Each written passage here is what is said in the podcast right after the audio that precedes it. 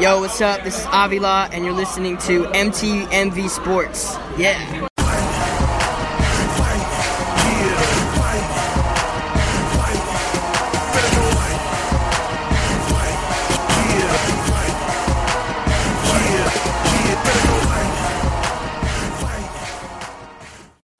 And now, the time fight fans all across the globe have been waiting for. It's the MTMV main card with your man, The Voice. As always, let's start off with some headlines and hot takes. Paddy Holohan, former UFC fighter, won a seat on the Dublin City Council. Had a chance to hear his interview with Ariel Helwani this week, and it was so insightful and eye opening. He's there as a man of the people, for the people, and looking for ways to get the youth involved in sports and other activities, as well as fighting for affordable housing. The housing situation in Dublin is crazy. He was talking about a tenement house, which we haven't seen stateside since, man, like the turn of the century. You you really don't hear about that.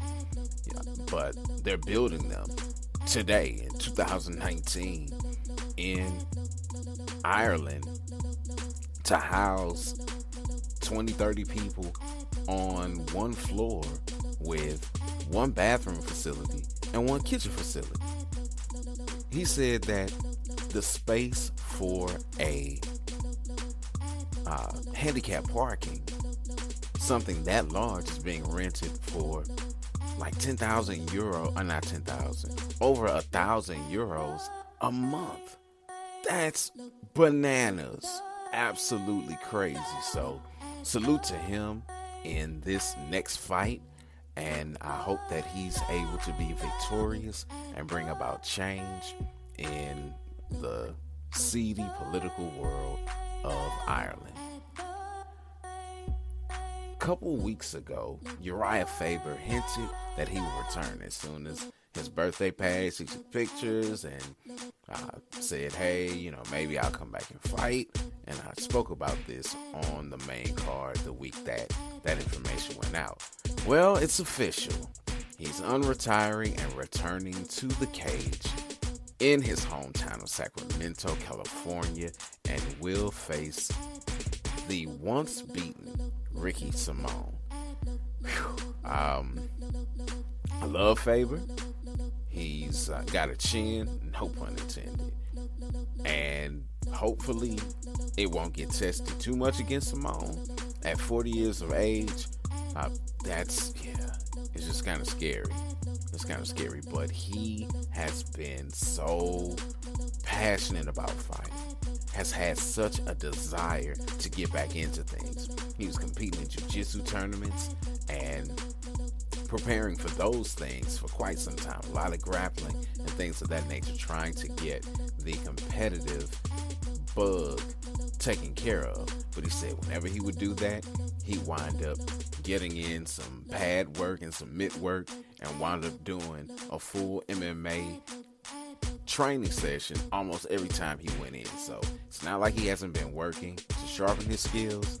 Just at the age of 40, I don't know how sharp they can be, especially against the young, hungry Lions at 135 pounds. We'll find out when he returns to Sacramento, and I understand part of why he's doing it. He said, Look, there's some different things that are going on in my life uh, as far as business and opportunities are concerned.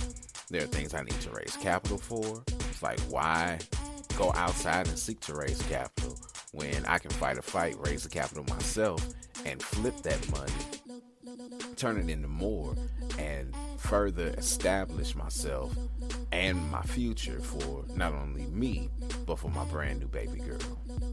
I get it. I understand. It's a quick payday, but it definitely isn't an easy one, and it's one that could have long lasting effects. Yoel Romero, hasn't fought in the cage in nearly a year, but he won a different kind of fight on Tuesday. He sued Gold Star Performance Products out of New Jersey, and that's the company that sold him the tainted supplements, which tainted his career and left him out of the UFC for about six months due to a USADA ban. I lost money for fights and really put a, a cloud over his career because he's, I mean, he's a ripped man, and people always say you can't be that big, I uh, can't be that cut up without being on something, and that just fueled the haters. Well, USADA said that he did not do it intentionally, that it was due to a tainted supplement. He took that supplement company to court. They sided with him to the tune of $27.45 million in damages. Here's the breakdown. He asked for three million for lost wages, three million for reputable harm, and three million for emotional damage. Well, how does that equal 27.45? Great question. Here's the answer. The New Jersey Consumer Fraud Act triples the amount that's received when a company is found to have committed consumer fraud, which they said that their stuff was clean and, and didn't have any PDs in them. They did, so the courts ruled against them. Now, I've never heard of that company a day in my life. Not that I'm a big supplement taker outside of a multivitamin, but the likelihood of them being able to pay him that amount, thinking is on the, the low end. They'll probably file bankruptcy and try to charge that off within the bankruptcy. Will he get like 10% of the money? I don't know. If he did, it would make a tremendous difference, not just in his life, but in the life of his family. Being from Cuba and defecting to the U.S., he still has family back in Cuba, an adult son who he hasn't seen in a while because of the defection. Being able to possibly bring him stateside, which is something he desperately desires to do, would be phenomenal. And having that kind of financial backing will go a long way to achieving such a goal.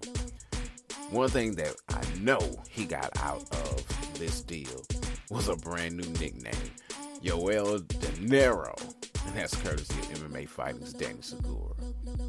Really, really smart take on things.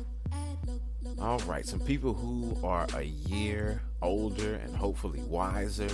Uh, with birthdays this week, you have season one of The Ultimate Fighter finalist Kenny Florian, former light heavyweight champion for the UFC Lyoto Machida, current champ champ of both the featherweight and bantamweight divisions in the UFC, Amanda Nunes, and Elias Theodorou, who was cut from the UFC earlier this week. Yeah, not a, a great way to celebrate your birthday, but uh, who knows? It could be a blessing in disguise for the Spartan. On our prayer list this week, we've got two people, or I should say, two parties, both of Brazilian descent living in Brazil. First is Alex Oliveira, who is involved in a crazy domestic dispute. Reports say that he was intoxicated and he went took his five month year old son, wanted to take a ride with him on his motorcycle, and did indeed do so. In order to do that, he accosted his ex wife, who was trying to stop him from engaging in such a dangerous activity. Now, Oliveira's management calls it fake news, stating there was no arrest warrant issued, that Oliveira was going to the police station of his own volition, and his lawyer, and that he would provide his side of the story. To paraphrase his manager, Alex Oliveira, the reports do not reflect the reality of the facts. I don't know what the reality of the facts are. If you listened to the main car before, you hear me say often there are two sides of the story, and the truth lies somewhere in between. The story is not good at all. The fact that he is turning himself into the authorities to discuss what happened, yeah, that that's not good. I prayed for him, his ex-wife, and specifically his son, five months old, and has a lifetime to go living with two people that clearly don't get along. It's not a good situation. I'm praying for peace overall for them. Second parties that were involved uh, in something in Brazil who I'm praying for are Jessica Andrade and her wife who were robbed at gunpoint on Thursday morning. Their vehicle was stolen, their phones were taken. Brazil is rough, and when the Olympics were there recently, they really beefed up security to ensure that the athletes and those people who were coming to cheer on the athletes were able to remain safe. Uh, you know, this is the same place where Shogun was carjacked and forced to disrobe fully before they took his vehicle and. And that wasn't that long ago.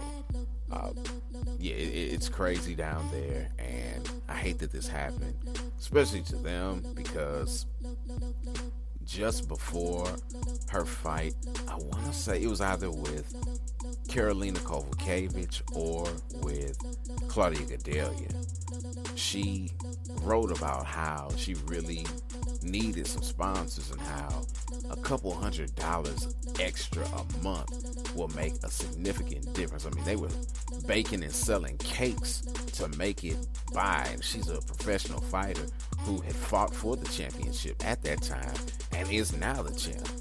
I hope that her performance bonuses come through soon because she'll definitely need them to replace the things that were taken uh, and to put herself in a better position. So, definitely praying for them. Up next, some sweet science conversation in the old one, too. Hey, this is Amy Bentley with RWMS Group, and you are listening to MTMV Sports. Keep it locked. Time to go between the ropes and step into the squared circle for the old one, too. Steve Kim of ESPN tweeted about a conversation he had with Matchroom Boxing's head, Eddie Hearn, who said he hasn't heard from PBC since about a week after Wilder Fury back in December. He says he's had numerous emails that have been unreturned, requested meetings that have been turned down, so he has no plans to meet anytime soon with PBC. To quote Hearn, it doesn't take an expert to realize that there's no desire from their side to make the fight. He believes Wilder has deals in place to face Luis Ortiz and Adam Kownacki. What fight got announced on Wednesday? Wilder versus Ortiz, 2. In a Twitter post, Wilder said he wants to clear up the controversy in the first fight. Let's see. He knocked Ortiz out in the 10th round. That's pretty clear and convincing. No controversy there. Now, did he have some rough spots? And was he losing the fight up to that point? Probably. But when you knock a man out, yeah, there's no controversy. I said last week that the Gypsy King Tyson Fury had the exact same story about Wilder's fight schedule when it comes to opponents. Fury is rep by Frank Warren in the UK and top ranked stateside, so it's not like he's in Hearn's camp. In the mouth of two or three witnesses shall every word be established. Now we have two with the same story, plus two of the three matches that Fury said Wilder signed to fight have been made. One was his fight recently, where he knocked out Dominic Breazeale, and now Luis Ortiz. So it looks like there's validity to the claims. That means for us fight fans, we won't see a fight among the top three heavyweights until 2020 at the earliest. Ryan KingRy Garcia called out Devin Haney after his win over Moran last week, and the dream is here for it. You know who else is? This guy. Both of the up and coming fighters are exciting and show great promise. KingRy has a TBA, for mid July, and it's a 10 round fight. So I don't see Haney being in that one because it's so soon after his last fight. Both of these fighters have about 20 fights into their pro career currently. If either of them captures a full title, then I can see that bout being made. Before that, it may be too much risk for either of these rising lightweight stars. Someone who continues to face stiff competition is Shakur Stevenson.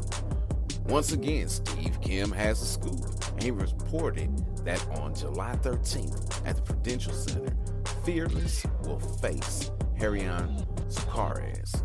Rorion is an undefeated Cuban fighter with 13 KOs in 22 fights, and he turned pro in February of 2011, which is six years before Shakur did.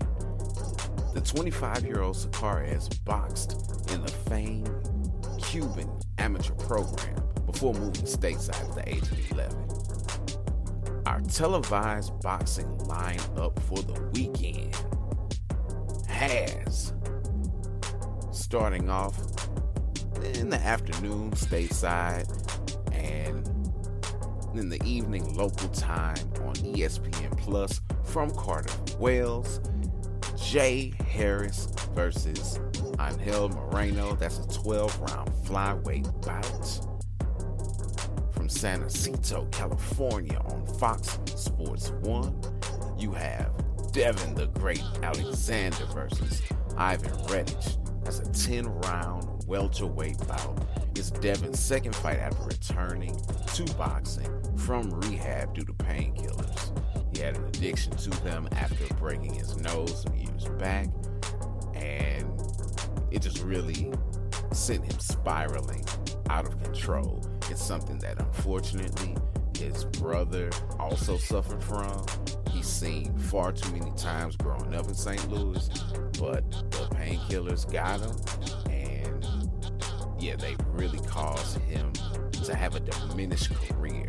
He entered a number of fights, not clear because he was still dealing with that addiction. Now that he's gone through the rehab, he's come back. First fight was successful, and now he's making a second run at it and hoping to insert himself into the crowded welterweight division as far as talks for strong fights are concerned.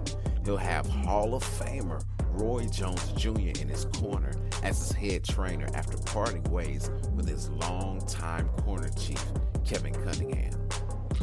Also on this card, you have Hugo Centeno Jr. versus Willie Monroe Jr. the Battle of the Juniors at middleweight. It's a 10 round bout. Now, the fight card that everyone is talking about and looking forward to in the fight industry this weekend is Anthony Joshua, who's ranked number one, versus Andy Ruiz Jr. for a 12 round heavyweight bout. On the line will be Joshua's IBF, WBA, and WBO titles, as well as his IBO title, a organization that no one else talks about except for Joshua, but he represents it proudly. Now, Joshua brought a Navy SEAL to help him in his camp this time. The SEAL was there to help him learn how to deal better under pressure, and there are very few people who deal at an expert level under pressure than Navy SEALs. He brought him in to help him with discipline and also to become more expressive. His trainer admitted that he needed someone like Ruiz to keep AJ motivated in training after Big Baby Miller dropped out due to all the PEDs he was on. Though Joshua is more accomplished as an amateur fighting because he won gold in the Olympics uh, when they were in London, Ruiz has a really good amateur career. He won 100 of his 105 amateur fights, so he's got a bit more boxing experience overall. I doubt seriously that that's going to play a major role on Saturday, Listen to the press conference. Honestly, I don't think Ruiz believed himself when he said that he was going to beat AJ and take the belts to Mexico and going to be the first Mexican heavyweight champion. All right, well, we shall see. You certainly have the chance, and anything is possible, but it's highly improbable. It does show that PBC can do some deals with Matchroom Boxing, though, if they want to. Will they let Wilder or any of their other heavyweights come out to play? Is the question. Also on this card, you have Katie Taylor versus Delphine Persoon. This is a lightweight unification bout. Taylor brings her IBF, WBA, and WBO titles to the table, while Persoon puts her WBC strap on the line, and the winner will also hold the currently vacant ring championship title at this weight class. You also have WBA and lineal super middleweight champion Callum Smith facing number 9 ranked Hassan N'Dam in a 12 round bout for Smith's titles.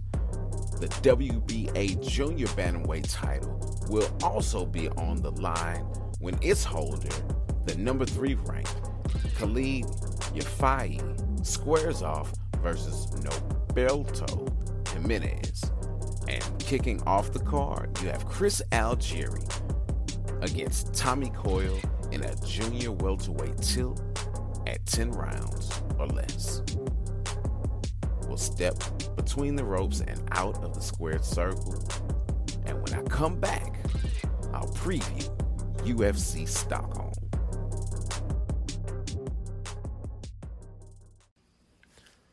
What's going on, everybody? It's your boy Damo, one of the hosts of the most dangerous wrestling podcast around, The Outsider's Edge, with my homies Jay Kells and Sam Blackwell.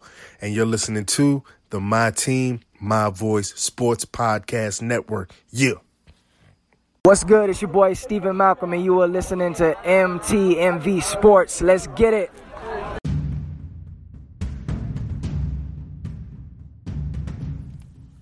The Ericsson Globe Arena in Stockholm, Sweden is the site for this week's UFC event. It'll be broadcast in the evening in Stockholm and in the afternoon stateside.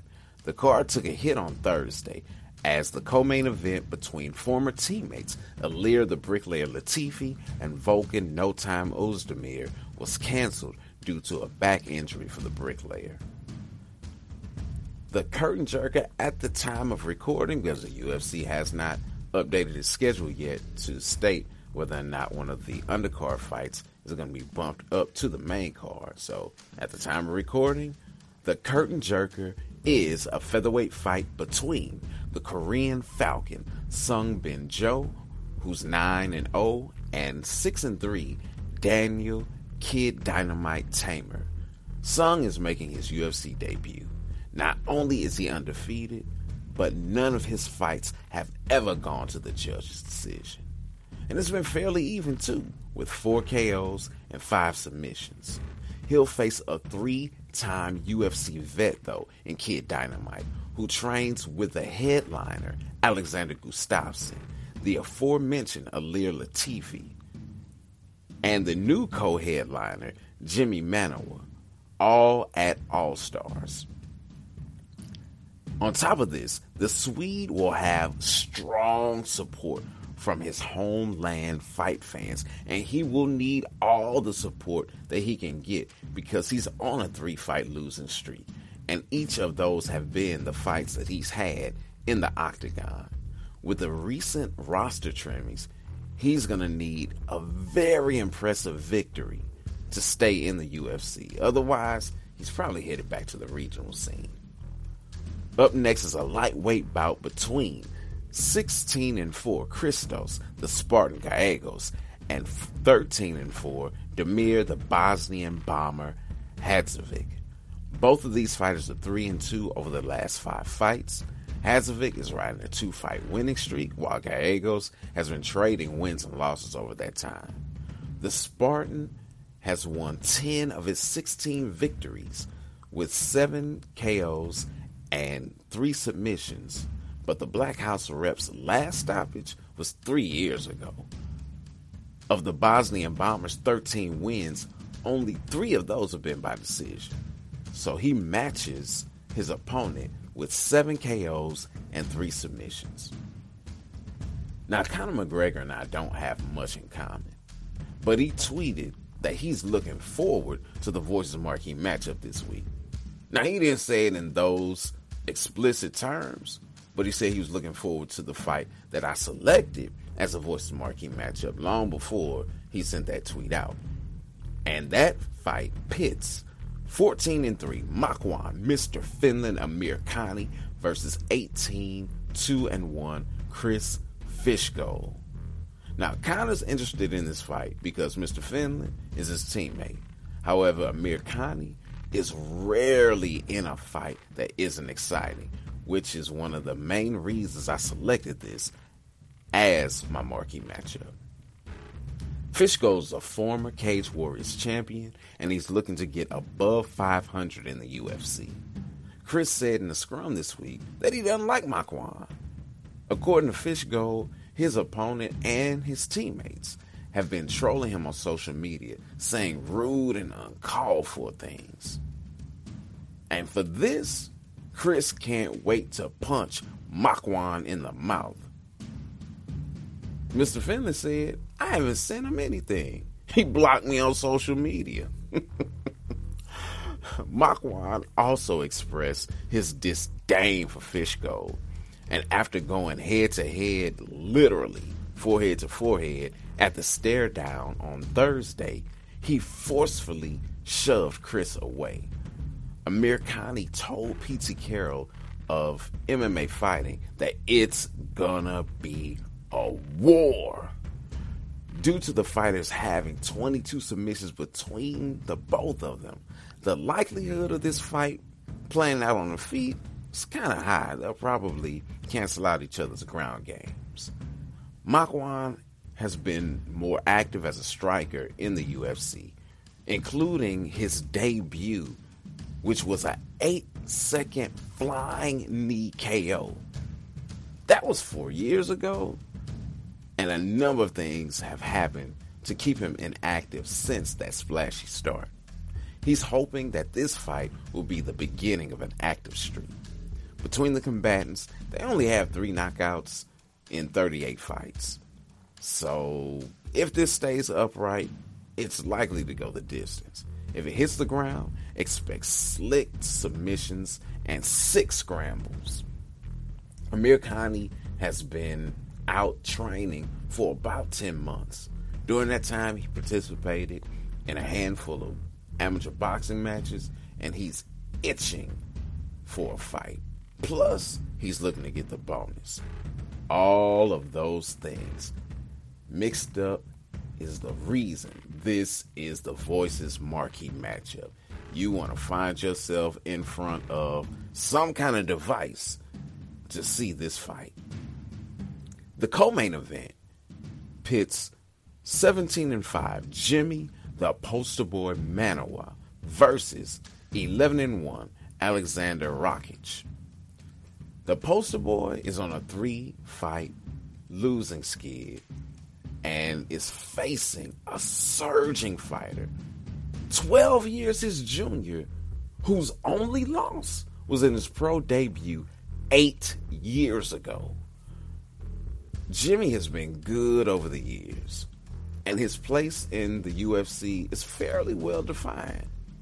At this moment, he's a gatekeeper. He lost to Volkan Ozdemir, who his next fight was for the title. He lost to current title challenger Thiago Santos as well.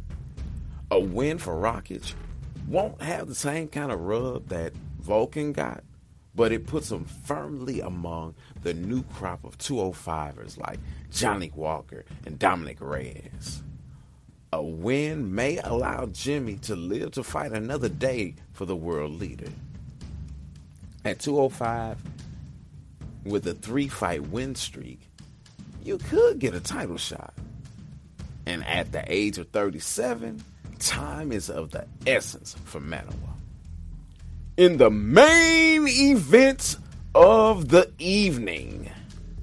18 and 5, Alexander the Mauler Gustafsson faces off against 31 and 14, Anthony Lionheart Smith at light heavyweight.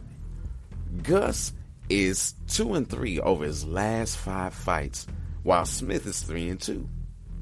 Both fighters' last fight was against the champion John Bones Jones, and both men want desperately to wash the stain and the stench and the filth of that loss off of them in this fight by being victorious and or just fighting up to their potential.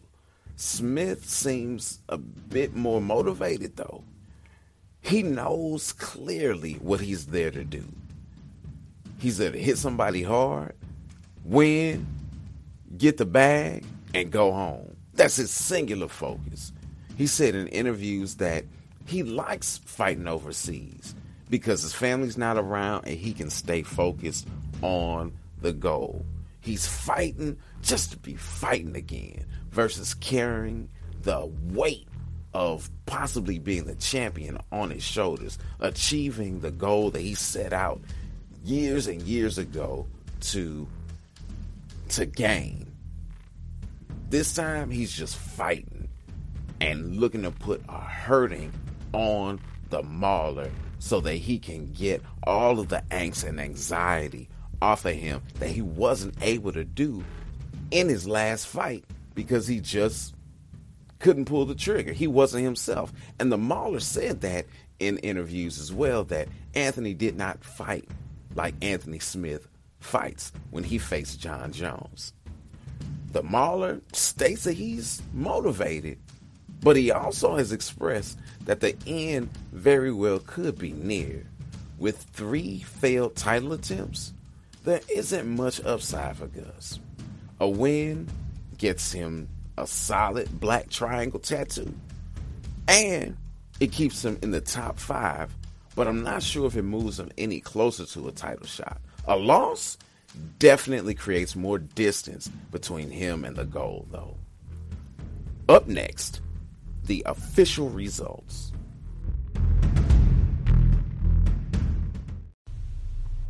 Mike check one two one two. It's your man J Kills representing my team, my voice, and I'm the host of the number one sports show on the planet, Star Talk, where we talk everything about your team, America's team, the Dallas Cowboys, every Saturday night right here on Anchor. My team, my voice.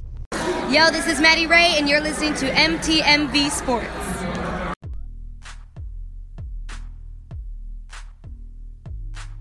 This has been episode 93 of the MTMV main card, and if the Lord says the same, I'll be back at it again next week. Friday is full of fight cards, most notably CES with the return of Nick Newell as well as John Gotti III. Yes, John Gotti's grandson. Cage Warriors, CES, and Ring of Combat are all in action on Fight Pass. LFA takes place in Minnesota and will be on AXS TV, while Combate America will be in Peru and broadcast stateside for English speakers on DAZN. Make sure you subscribe to MTMV Sports on your favorite podcast platforms so you get the new episodes as soon as they're available.